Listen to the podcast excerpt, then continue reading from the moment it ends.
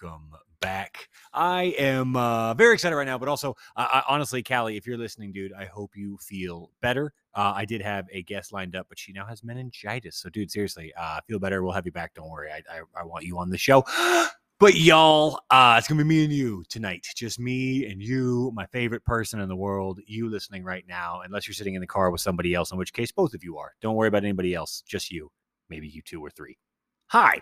So y'all, um, this is something like I'm kind of winging this one, but also like I'm really not winging this one because this is something that I've thought about. I mean, pretty much every day for the last, let's say, like 18 years. Okay, it's ridiculous, but it's true. Um, I started smoking. Uh, in fact, let me give you a little backstory of even why I'm doing this right now. Because uh, apparently, friend of the show, uh, Lisa, thank you for listening. I didn't know you did, but Lisa's a newer friend of mine. I'm not gonna say your last name because whatever. See your privacy is up to you friend of mine that I've met relatively recently uh, has been listening, I guess. So again, seriously, thank you. But uh, questioned me, texted me the other day, was like, "Hey, I didn't know you smoked cigarettes." And I, I think uh, we've we've made some jokes on the last few episodes about uh, the catch-all term that is cigarettes. So she made a few uh, references. Was like, "Oh, so are you just joking? Like, you know, you, you mean other stuff?"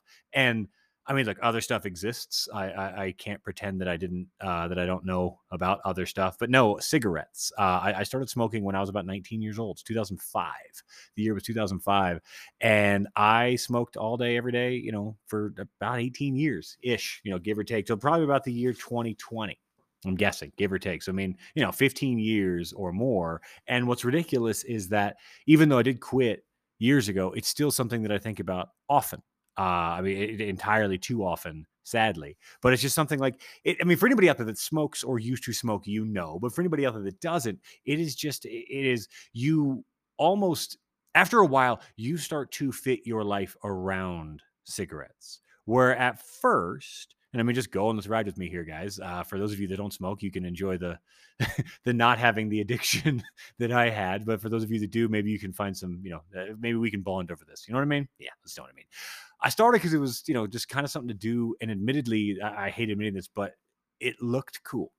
I hate admitting that so much. But as a as a college kid walking around campus, the the kids that were like outside the building smoking cigarettes, they were like they looked cool to me. Like I hate this. I, I admit this is ridiculous, but I'm just I'm just telling you the truth, man. This we're just gonna we're just gonna be honest here. It was something that I did at first simply for the look simply for the vanity of it. I didn't even inhale at first. I would stand outside of uh, you know buildings at Baylor University or wherever I happened to be, but you know I started on campus. And with the other cigarette smokers, we would stand there and I would just fake it. I would just stand there to look cool. That's so friggin' embarrassing to me. Like, if I was capable of embarrassment, that would certainly be top the list of things that I've done that are embarrassing, but I don't actually give a shit. So, whatever. I would just fake it. I would just stand there and look cool. But one day, uh, I was walking across campus, and this is again totally true, 100% true story. As I would leave, I had a music class. It was on the one side of campus, and then I had a science class. It was on the other side. And Baylor had just gotten a brand new science building, uh, brand new science lab facility thing. And it was on the other side of campus because there was just space over there or whatever. So as I would walk across, I knew that there was a girl that I thought was cute. it's true story. Girl that I thought was cute uh, that I talked to a handful of times. We, we had met once or something at a party or whatever the heck it was, doesn't matter. But I knew that she would be standing uh, outside of her classroom, which was the building right next to or right in front of whatever the science building. So I would light a cigarette purposefully about 30 seconds to a minute before I would see her so that she would see me with a cigarette because apparently 19 year old me thought that I would just like by smoking I would impress her into a date like didn't like I don't like I did I would barely give her like a head nod you know what I mean? Like I wouldn't interact I wouldn't actually like I would just think that I guess by by walking by looking cool in my you know in my thrice t-shirt or my less than Jake hoodie with a cigarette. Apparently that was enough to make this girl like me which uh you know spoilers she doesn't never did we'd never talked or dated her ever but I, I, just had it in my mind i was convinced as long as i walk by having a cigarette she's gonna think i'm cool well one day uh she said something to me i said something back just like a quick pleasantry just hey how you doing good all right cool yeah see you later okay bye but during that little interaction uh i must have taken my first real drag or inhaled the first real bit of a cigarette. And, you know, I, I didn't realize it until I kept walking. I got to the building. And as I opened the door, I felt for the first time the cigarette buzz.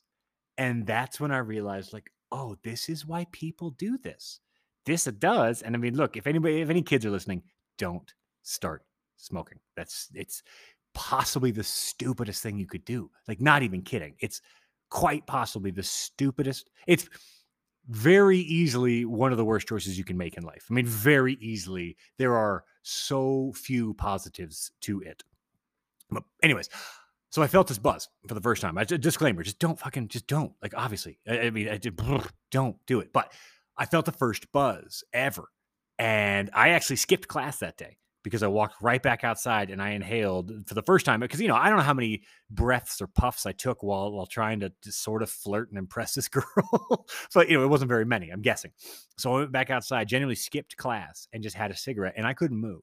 Like I, I sat on a bench outside of the outside of the medical science facility. Awesome, well done. Somebody inside is literally researching uh, how to cure cancer, and I'm giving it to myself. Moron don't smoke. But I'm sitting out there and I am floored. I can't stand up. The buzz is it's heavy, yet it's also like I feel like I weigh less, but I also feel like I don't want to move. Like it was, and uh, look, I'm just gonna be honest, it was amazing. I skipped class. I walked home. I had like two or three more on the walk. It was amazing. I was like, oh my God, these things, cigarettes are awesome. Like cigarettes are amazing. I had no idea, uh, apparently. And and and this is the thing. I knew at the time. I knew at the time they were bad. Everybody knew at the time. I mean, it's, it's the early 2000s. There was no more mystery about are cigarettes good or bad for you. Everyone was well aware they were terrible for you. But I did it anyways because again, it felt awesome. Like it's so silly, but it's awesome. And at the time, it was me and another buddy that I, I guess the other guy was always a regular smoker, but I wasn't until right this moment. And now he and I, that's just what we would do we would just sit outside his apartment uh, because I was still rooming with people who didn't smoke, and it, it, technically, as a as a Christian at Baylor, I was trying to hide it at first, except for the girls I was trying to impress. What a weird dichotomy that is. Foolish. But me and my buddy, we would just sit out and smoke, and that became our activity. And that became basically what we did almost every night. I mean, pretty much every night. I, and very quickly developed a habit. And then suddenly I would I would smoke like between just about every class. And then you would smoke after every meal and then I would have a cigarette on the way to class, and then I would have a cigarette right before bed. And then, like, eh, besides the fact that I smelled terrible, I was quickly and without really realizing, I was developing quite a habit. And at the time, me and my buddy, we both said, and I've said this before, but whatever, bears repeating. We both said and genuinely believed that we were going to quit. Like we knew we were we were freshmen in college, might have been sophomore year by the time, whatever. We were, you know, 19 years old, and we were like, no, we're not going to smoke. Like I'm not going to be smoking forever. Obviously, we're going to quit this before we graduate. And that was a genuine belief I held until senior year came. Actually, let's do this for a second uh, because this is just a disgusting detail about my life, but it's just true. It's not that disgusting, but it's kind of gross. Uh, I went overseas for a bit. Uh, I've talked about that once or twice before. I did a study abroad program in the Netherlands. Uh, via Baylor Baptist University, which is a very weird thing, but that's those details we can get to later. But point is, everybody in the Netherlands smokes, or at least they did in the year 2007, eight, seven, whatever it was. At least they did then. Everybody everywhere smoking indoors, restaurants, bars. I mean, every you can you just smoking was fine. And I would smoke so much during this period that uh I, I mean, Lord knows what I smelled like. But the reason I say this, and this is again, if I was if I was capable of shame, I probably wouldn't even have a podcast because all I do is talk about this ridiculous nonsense. But I didn't, God, I didn't wash my clothes for like four months the entirety of the time that I was overseas, I didn't wash my clothes. I might have said this before, but whatever, bears repeating. All I did was just smoke. And since I smelled like cigarettes and everywhere indoors smelled like cigarettes and everybody else smelled like cigarettes, nobody realized that I hadn't done laundry in months because, uh, you know, sweat and BO is overridden by cigarettes. And that is absurd because I'm here to tell you that I didn't even notice it. Like, I didn't even notice the smell. And that's true of I could I can assure you 90% of cigarette smokers, if not 100% you become nose blind, which is true of everything. It was it was also true of like as a parent, you would almost become nose blind of like Eh, you change dirty diapers and you put them in those eh, for non-parents they have little like disposable or little places to dispose diapers they're called diaper genies. It's like a plastic tube with like an airtight airtight seal but that airtight seal lasts like a week and then it doesn't work anymore but you, as a parent you would kind of get nose blind to it until someone else would come over and be like what is it? Like oh yeah you're right i haven't taken that out in three days my bad. Well imagine i haven't done laundry in like four days my bad. Cigarettes covers all of it. It just does I, I became i became nose blind to it. But here's the crux of when I first tried to quit many, many years ago.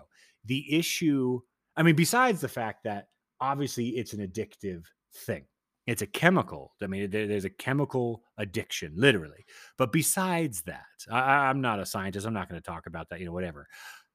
The moment, just the the moment of stepping outside for a cigarette, I to this day miss that. Like it's like a mini adventure of sorts. Like if you're at a if you're at an office building with coworkers and you know you and three others or however many others you all smoke, the five to ten minutes before a cigarette break is like you you get like anxious anticipation. It's like fun. It's like a good anxious anticipation. Like, oh man, I can't wait. Two o'clock every day. Me and Steve and you know Joanne, we all go out. We all go out and have cigarettes. I can't wait. I can't wait. So that 10 minute buildup is awesome. And then the walk down or out, or I mean, in this particular case, I'm talking about when I worked at Health and Human Services for the state of Texas. And it was me and plenty of people smoked. But on my floor is an older dude named Jim, was an Army veteran, older dude named Tim, also an Army veteran, and then Joanne. And I liked them and they liked me. And, be, and we made friends simply because of the fact that we smoked. And at first, I would just randomly see them out at the, the you know the smokers spot. But eventually, we started like link up or sync up our times. We're like, all right, so ten o'clock, twelve o'clock, two o'clock. See you guys there? Yeah, see you guys. Absolutely awesome. And that became fun.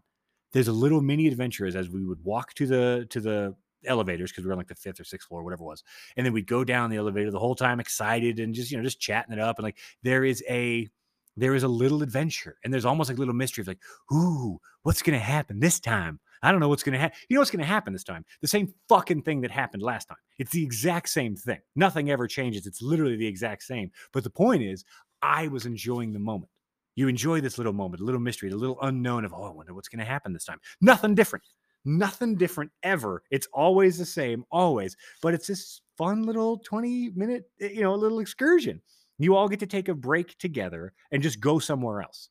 It's a reset. It's a mental reset. So much though that I've tried to replicate it lately. I mean, and the amount of times that, that my wife and I get to go downtown with friends without our kids is like once a year. but we did it once last year and we just did it recently again. And I fake a cigarette break.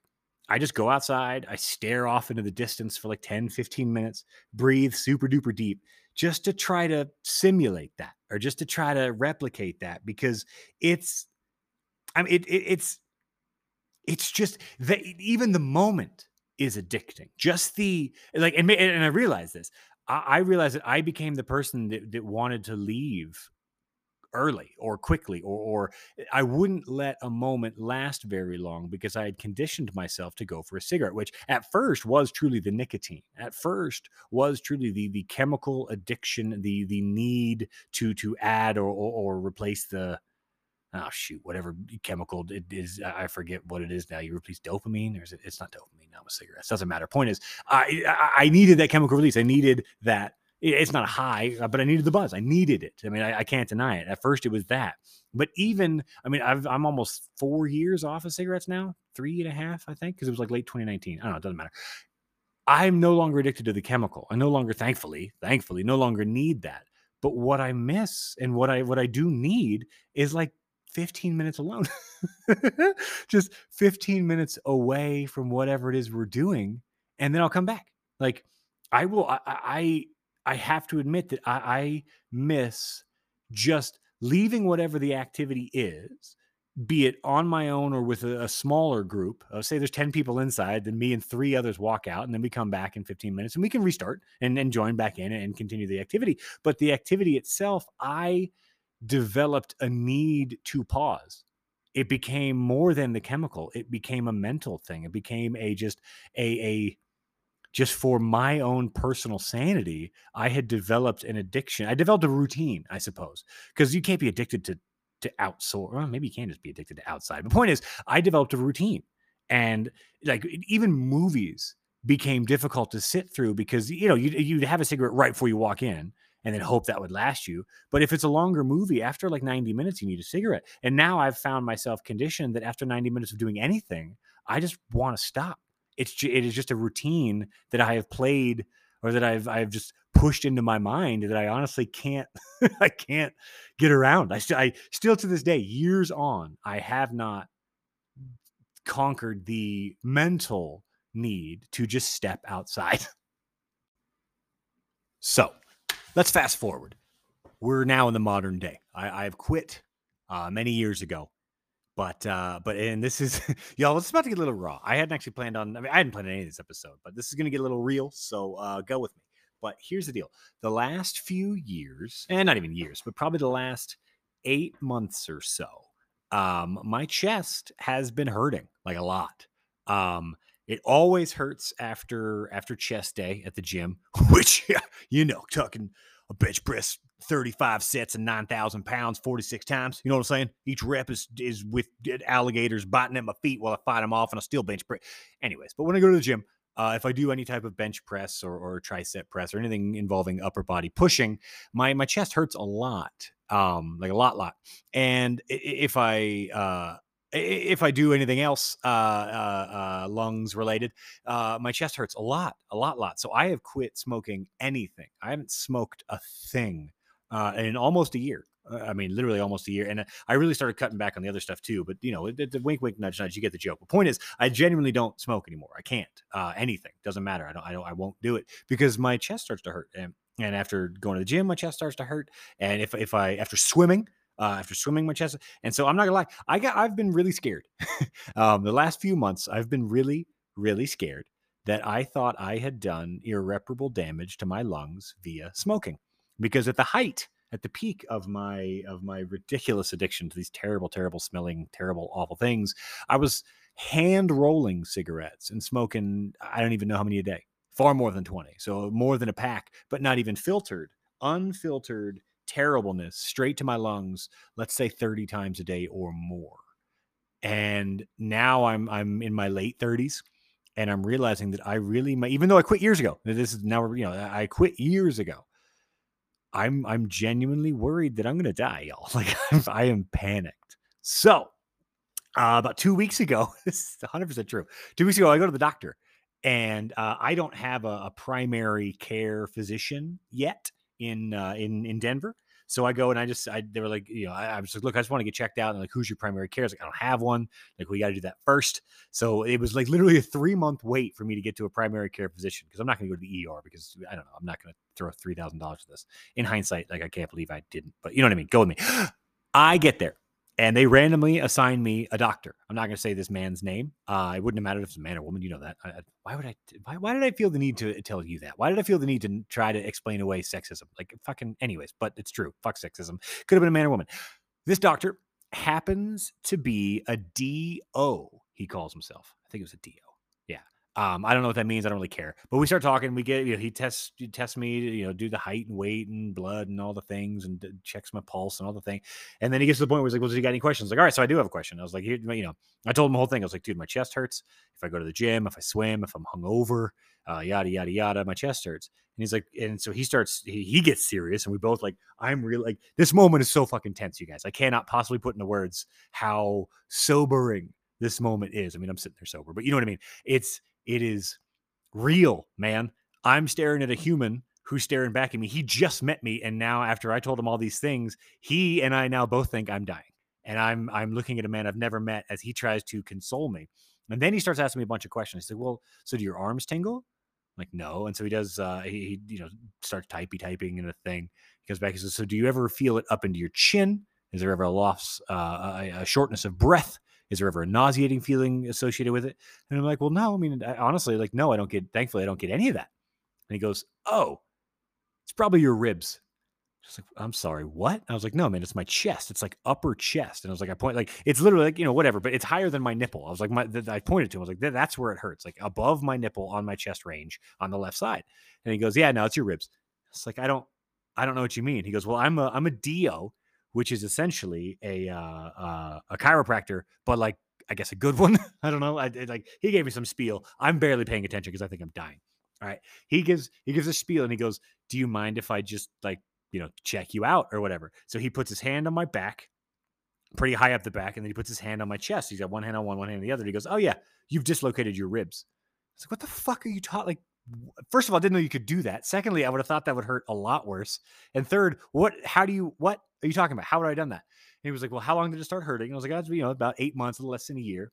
He was like, "Well, what were you doing? You know, when it started hurting?" And I was like, "Well, now that I think about it, uh, the first time I remember it was when I was up in South Dakota at uh, the f- you know family's lake house thing on a jet ski." And he goes, "Were you doing jumps and shit?" I was like, "Well, yeah." Like I was being pretty stupid.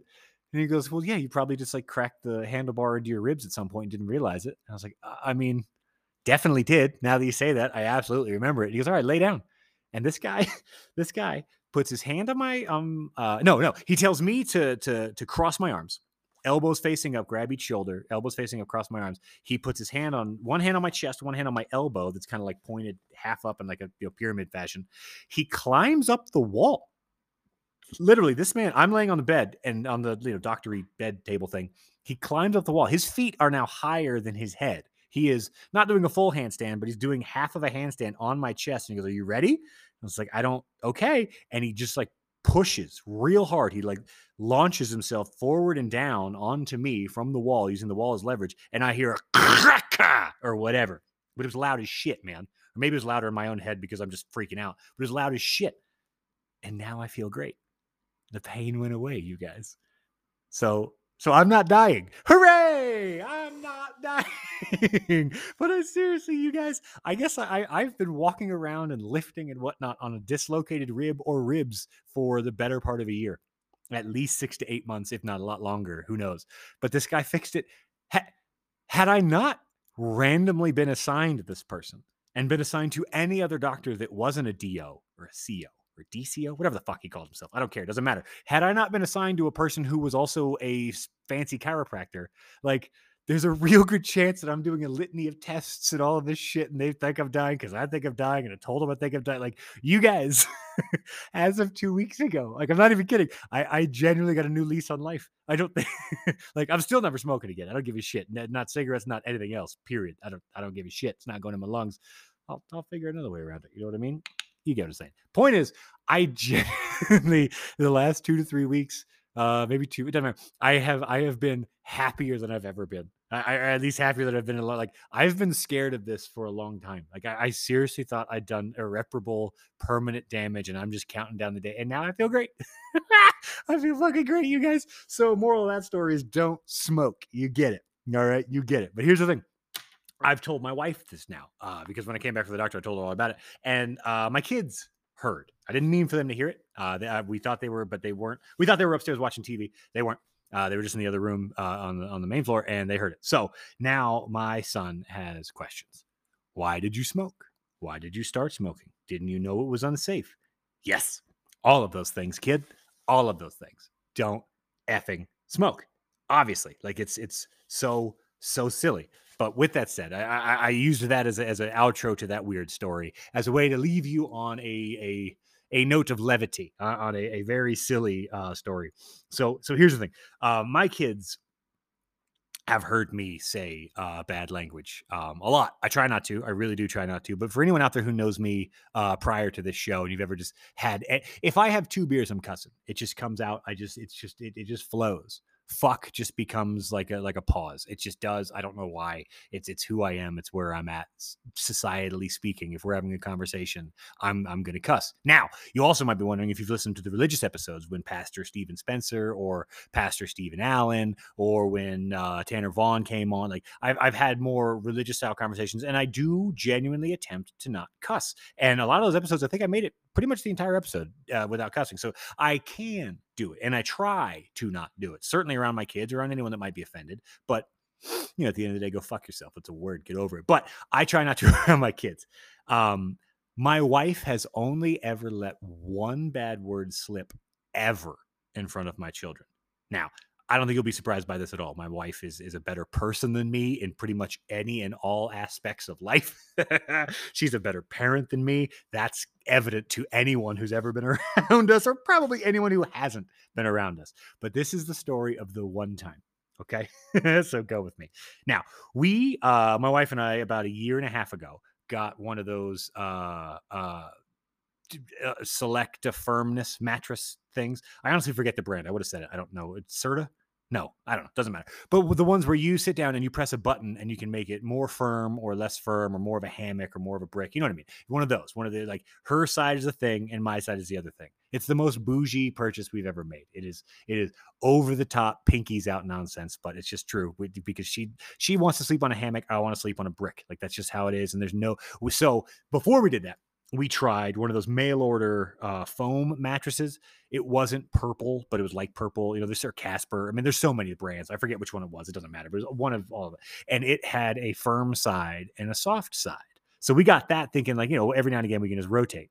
Well, that turns out, you know, I'm way too lazy to ever rotate. So we just slept on a very soft mattress, which is great for my wife, and that's fine. And I just grinned and bear it for a, a while until one weekend she was gone and I flipped it. And I mean, I, it wasn't even like I wasn't trying to be like sneaky or mean or anything, but I flipped it and I just forgot to tell her when she got home and she had a horrible night's sleep. And she woke up and she's like, man, I just slept like shit. And I was like, oh, yeah, I flipped the mattress. Sorry, we can flip it back. And that's when she was said something like, well, wait, is this how you sleep on the other side? And I was like, I mean, yeah, like I, I sleep really poorly on that kind of shit. So that's when we finally decided to get the, the other mattress. So now we have this extra, you know, foam, whatever Casper purple mattress thing. Now, these things, for anyone who might not know, if you order a, a, foam mattress, it comes on, you know, they mail it to you and it comes in a box. It's like a fourth of the size of the full mattress. Once you open it up and, and you know, unwrap all the stuff and things, uh, then it, it opens up and it really like, you know, just grows, I guess, or the foam extends or, you know, pick a, whatever it is, but that's like kind of what it does. Like it, it gets bigger over time. It just slowly expands. And after like two days, it's ready. Then you sleep on it we are trying to now put this extra mattress under my son's bed. My son has a full size bed. This is a, a, full size mattress. So it works out. It's perfect. It, it works. So we're trying to force it under his bed frame. Well, his bed frame is just like, I mean, literally three inches too skinny or just it's not it's it's not it needs to be wider by like three inches probably less literally probably less it is the tiniest of margin that we can't get this thing to fit up under it so i just decide to just I'm just gonna man up, just go muscle it. You know what I'm saying? I, I bench press nine thousand pounds and fight alligators at the same time. You know I can do it. I can do it. So I'm pushing and I'm struggling, man. I, I eh, a lot of cussing coming out. The kids are downstairs. Thankfully, kids are downstairs. A lot of mumble cussing coming out as I'm trying to shove this thing underneath it. My wife hears me. She comes in, so she starts to help. So now we're both we're just grunting and struggling and you know what I mean. Heave ho, heave ho. My daughter walks in and innocently asked, she's just being nice. Just she just asked if we can go to the park. No, not right now, sweetie. We love you, but we'll do it soon. She leaves. Wife and I go back another two minutes of grunting and groaning and heave ho and push. Daughter comes in again. When can we go to the park? Hey, sweetie, my angel, my love, my heart, my corazon. Just wait. We're going soon. I promise. She leaves. My wife and I back to grunt cuts. Push it, heave it, hoe it. Emery comes back in a third time, and we are literally sweating at this point. My wife and I are sweating. Emery comes in again. She starts to ask, when can we go? And my wife snaps. She goes, We have to finish this first before we go to the goddamn park, okay?